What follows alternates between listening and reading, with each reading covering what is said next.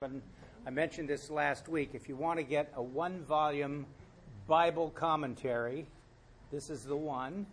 It's accessible to the popular uh, readership, and it's one of the volumes in the HarperCollins uh, uh, series about the Bible. And uh, most of the people who contribute are from the um, American uh, Bible or the Society of Biblical Literature, which is very substantial. And here's the companion called the Har- HarperCollins Bible Dictionary. So anybody who's interested in expanding their knowledge about the Bible would be well served by these two books. Uh, I highly recommend them, and they're available at uh, Amazon or other places uh, online without any difficulty. So I read the readings this week, and I also thought about this. I never preach about the collect, which is the opening prayer the, the presider prays at the Mass. Collect from the Latin word collecta, to gather. It's a way of sort of focusing the assembly's attention on what it is we're going to be doing thematically that Sunday. Because we're on a three year cycle of readings, though, sometimes the collect appears more uh, appropriate than in another year when maybe the readings don't quite fit. But I thought about the, the collect because it, it today uh, says some things to us about God's uh, mercy, about joining God in our uh, spiritual pilgrimage, about the importance of seeking the heavenly treasure, and uh, you and I understanding that we live uh, in an abundant world, which is a, hard sell, particularly under the present circumstances, but it's the truth. And uh, we maybe in these readings today have some indication of the ways and the means that you and I uh, reflect back to each other uh, this abundant life, this heavenly treasure. Because you know, the only way you and I have of appropriating these great and powerful truths are through the commonplace activities of our own lives. We have no other way to do that. And preachers do you a disservice if they tell you that you have to go to some cloud cuckoo land place to understand uh, how to be a Christian person. It isn't going to work. Can't do it. So I have some questions. The one is, what in the world are we doing reading from the book of Esther. So we'll talk a little bit about Esther. Then we'll talk about James, who is focusing our attention on why we all ought to be a praying community and how we might understand that. And finally, the gospel. Is it an invitation by the Savior to self mutilation? Or is he at, is he trying to get to something that maybe uh, is in the opening part of the gospel as opposed to his hyperbolic comments that follow? All right? So we'll say a little something about that.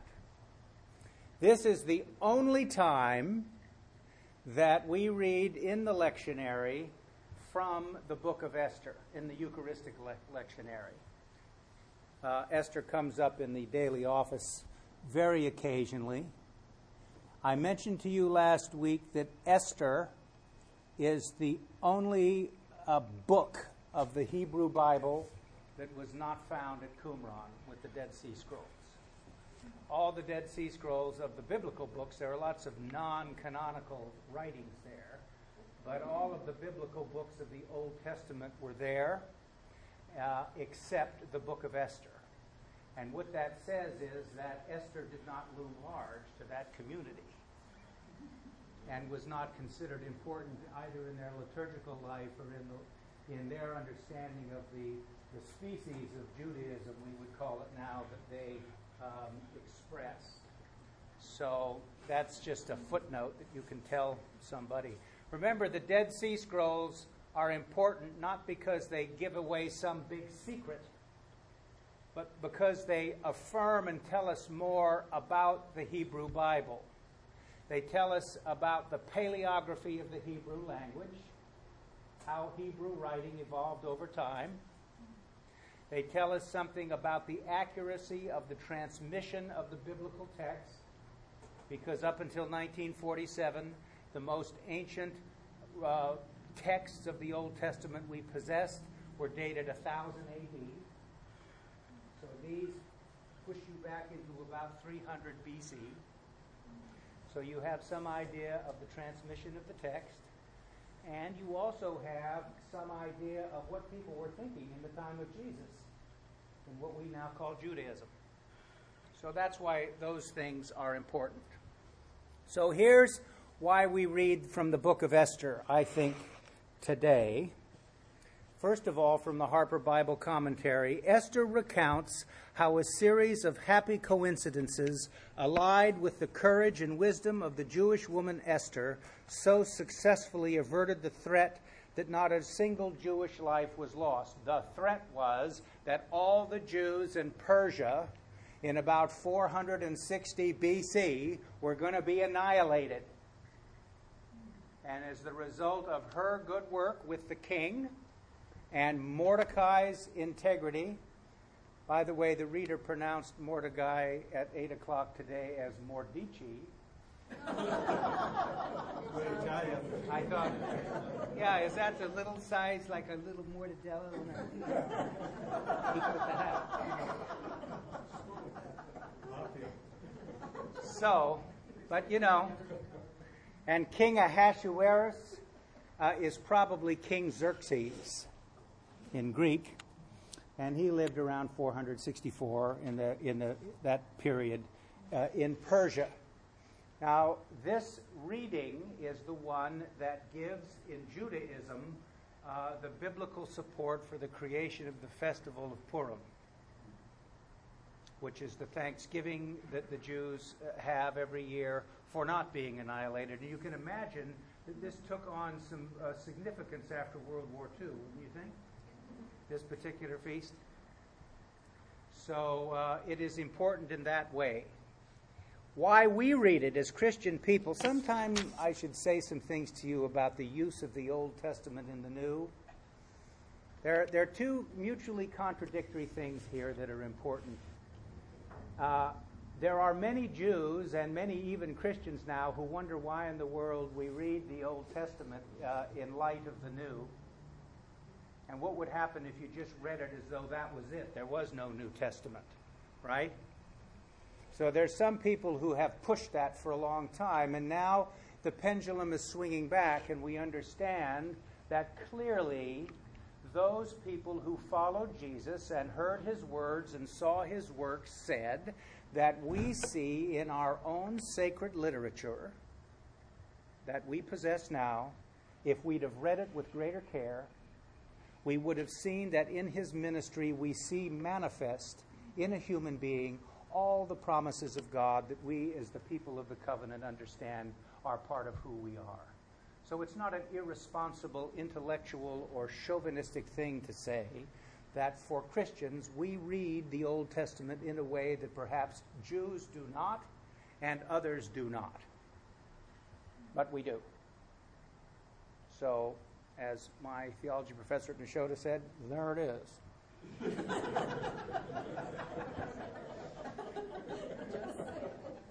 right? In any case, the reason Esther is read, uh, again from the commentary, is the reason we read it is that it can be seen as encouragement to those who see themselves threatened by hostile oppressors and on the other hand, teaches those who wield authority over the weak how contemptible they are in the eyes of the powerless. So I would guess for people like us, many of you have great responsibilities and supervisorial roles and the opportunity to use the authority that you have either in a good way or in a way that is not life giving. So, how do you do that with integrity? And when we read from the Old Testament like that, maybe those are some of the questions that we want to ask uh, about this. The book is written in such a way that says, in, the, in, in an almost idealistic way, that Esther's beauty, Mordecai's integrity, Esther's wisdom was responsible for swaying the king against Haman, who was the engineer of this potential annihilation. And shouldn't you and I always be on the side of beauty, wisdom, and integrity? And that's really stuff that we can put in our hands, isn't it? It's not something out there in a hugely idealistic way. We are at the end of the reading from James, the Epistle of James. We've read through it now, and we're in chapter 5, and we read the conclusion of the epistle today. And James is talking about praying for the suffering, for suffering people to pray. And we have in here a biblical warrant uh, in the churches that have the sacramental life, like the Episcopal Church, for the sacrament of the anointing of the sick. And so here's some biblical support for that practice. At St. Luke's, we do this every week on Wednesday mornings at 10 o'clock where we uh, do the sacrament of the anointing in the context of the Eucharist. And I know that when I go to the hospital, I know, and uh, I always bring an oil stock, and if it's opportune, I anoint the person who, who is there in the hospital. Used to be a long time ago, and certainly in the Roman Catholic Church until the Second Vatican Council, that uh, anointing meant the last rites. the priest shows up Father, I'm not feeling as bad as I might look.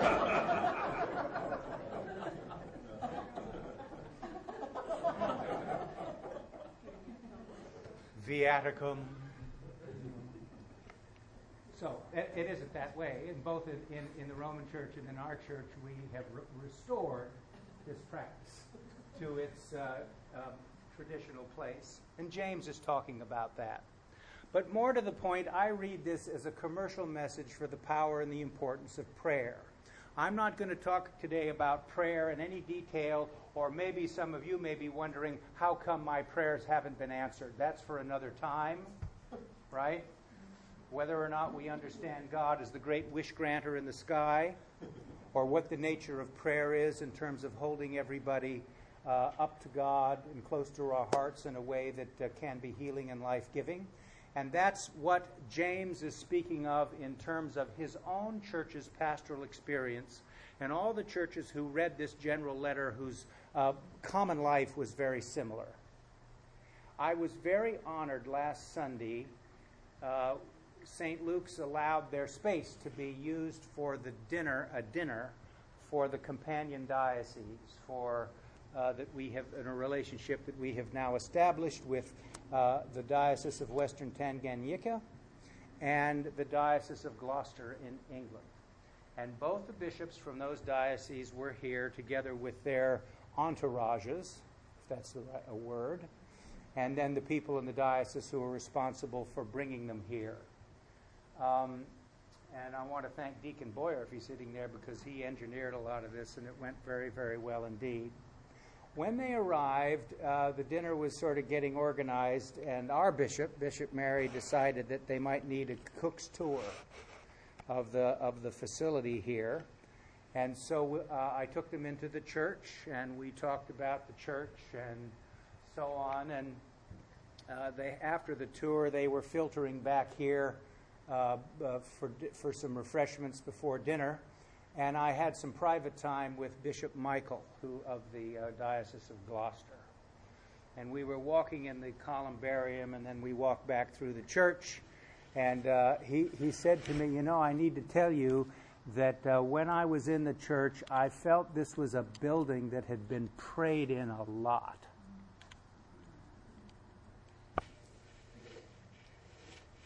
And you can't pay a pastor of a congregation any higher compliment than to say the church is being prayed in. It isn't always so. And that's thanks to all of you who come here and do that and pray. And the atmosphere uh, uh, is, is present. And uh, I was very grateful for his insight and for him making that remark to me about it. He was very impressed by that and um, his canon for development comes from the high side of things, and he said, This is my kind of church.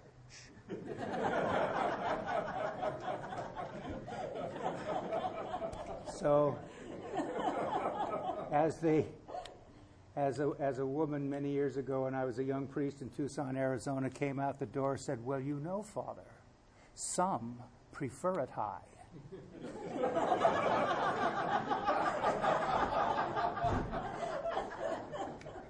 you bet.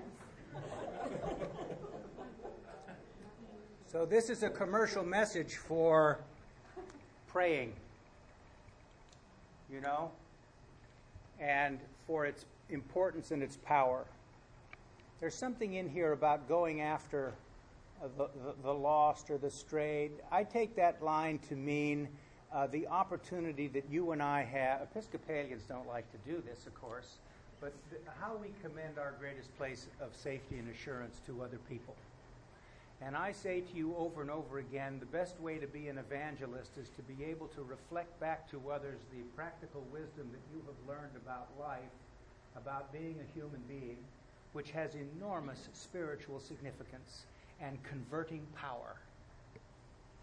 And you don't always need to use a specific religious vocabulary in order to accomplish this. Though you ought not to be able to shrink from saying that uh, in this man's words and in this man's works we have seen words and works indistinguishable from the words and works of God. So, prayer and its power. In the gospel today, we have uh, two things put together in a way, but it, they all seem to work. Mark did this. Remember, when we read the gospels, we're reading three things that are important what Jesus said, what the people who heard him heard, and what the people who uh, are the community that wrote the gospel means updated. Right? The good news updated. So Mark is the earliest gospel in the New Testament, and it dates from between 65 and 75 AD. So that's about 30 to 40 years after the uh, Christ event, as biblical scholars would say, right? So the circumstances in the community have now uh, been living into the pastoral realities of people who've been in and gone away, and people who have uh, started to get interested in this, and plural ways in which Christians have understood what they do when they get together, and how they organize themselves, and all of these things. So John says to Jesus, they come, came across a man who was casting out demons in his name. Should we tell him to stop? He is not one of us.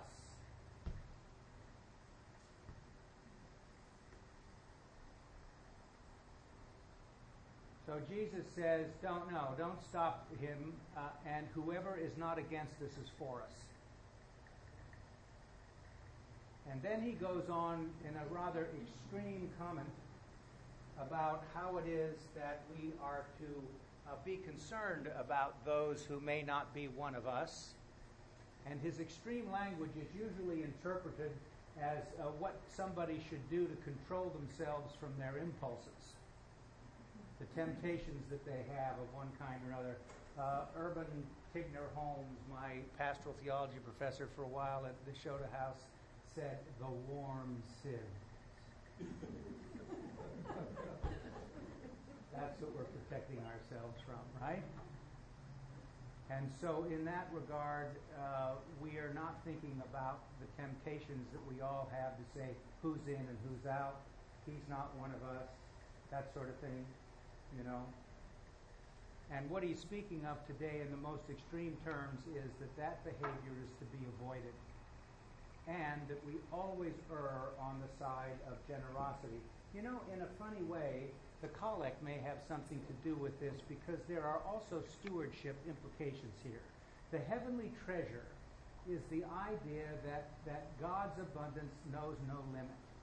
And that when we speak about the abundant life, we speak about it in material terms, but we also speak about it in spiritual and emotional terms that you receive the ability to create the interior dispositions to be able to rise to the challenges and the opportunities that are in front of you on a regular basis. And because you feel some sense of fullness, uh, you are now in a position to more easily be generous. And the generous impulse can have uh, an enormous positive effect on how you live. You know, the willingness to extend and the willingness to be uh, uh, generous with uh, understanding that maybe, just maybe, we can hear some real truth from an unauthorized source. This is very risky to say because it seems the natural thing, doesn't it, to say, well, you know, uh, you don't have to be from an authorized source to reflect back to the world uh, the power of God's work in the lives of people. And we believe that. Sometimes it becomes so uh, unreflective, however, that it's uh, a little bit difficult to uh, always accept all of that. We need to be to, to also never suspend our critical powers. I've mentioned this many times to you. What, what people who study the brain have learned is that our emotions and our thinking are simultaneous. So we tend to separate out these things, right? How we feel and how we think. And so sometimes, uh, for many, many years in this country, feeling has been valued over thinking. And they need to really function simultaneously. So you need to reflect about what you're feeling. And you need to understand how important that is in the process of coming to understand the nature of reality.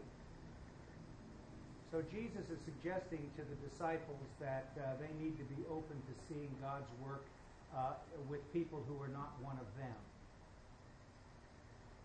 And what that means maybe in Mark's gospel and certainly in Matthew's gospel was some of us are Jews and now we've got all these Gentiles in here. Matthew was, was in a synagogue, a, a Jewish Christian synagogue, that was now 80% Gentile. And he was a Jew. So what do you do when you're in the 20% and believe your tradition has always told you that you're the one that is in? So what about all these 80%? You know? How do we understand that? So that could mean also for Episcopalians, for example, we have our own sort of uh, obscure ways of doing things and practices and ways of seeing the world. And we can either be high horsey about that or kind of look down our nose at people who are simply clueless. right? Or we can be generous and say, you know, uh, that'll come with time maybe, and you may be more interested in some things, you know. I think the greatest shock to me, one of the most disillusioning things that ever happened to me was when I first became an Episcopalian, I, I couldn't understand why everybody wasn't an Episcopalian. I was absolutely floored that that was not the case. And the things that attracted me and drew me to Anglicanism initially, uh, to me were very compelling. And I thought all you needed to do was show this to people and they will fall into this like no tomorrow. And I discovered some of them went, yeah, oh, good. What? so that was sort of a rude awakening, wasn't it?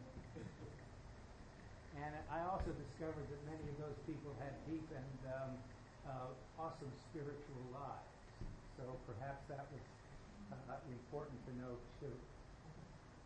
So, this week think about beauty, wisdom, and integrity. Think about uh, if you're in a position of authority, how you use it with those who are um, subservient or weak. Uh, think about prayer and its importance. You don't have to be a professional prayer to be successful at this. What I do, if somebody calls me on the phone or tells me that someone is sick and to pray for them, sometime in the day when I'm here, I go up into the church and I go over to the either the Mary uh, shrine or the statue uh, or the icon of Jesus the teacher, and I light a candle and I say the Lord's prayer. That's what I do, and say the name of the person that I'm praying for. So I sort of covered it, right? I'm not making light of it. It's a, it's a way of making present that reality. But it isn't getting into some deep prayer where I have crafted some kind of, you know, it's holding them up to God and close to your heart. which is what we all ought to do one for another, and that's what James suggests. And also, finally, uh, see if you can do a little better with who's in and who's out. And think about generosity, and think about uh, seeking the heavenly treasure. And remember, uh, the collect says something to us, a version of whenever God's judgment and God's mercy collide, God's mercy trumps God's judgment. And the prayer says that we should ask God uh, for all the grace that we can get because it's there already. So see if you can uh, know that and own that this week. Amen. Cafe.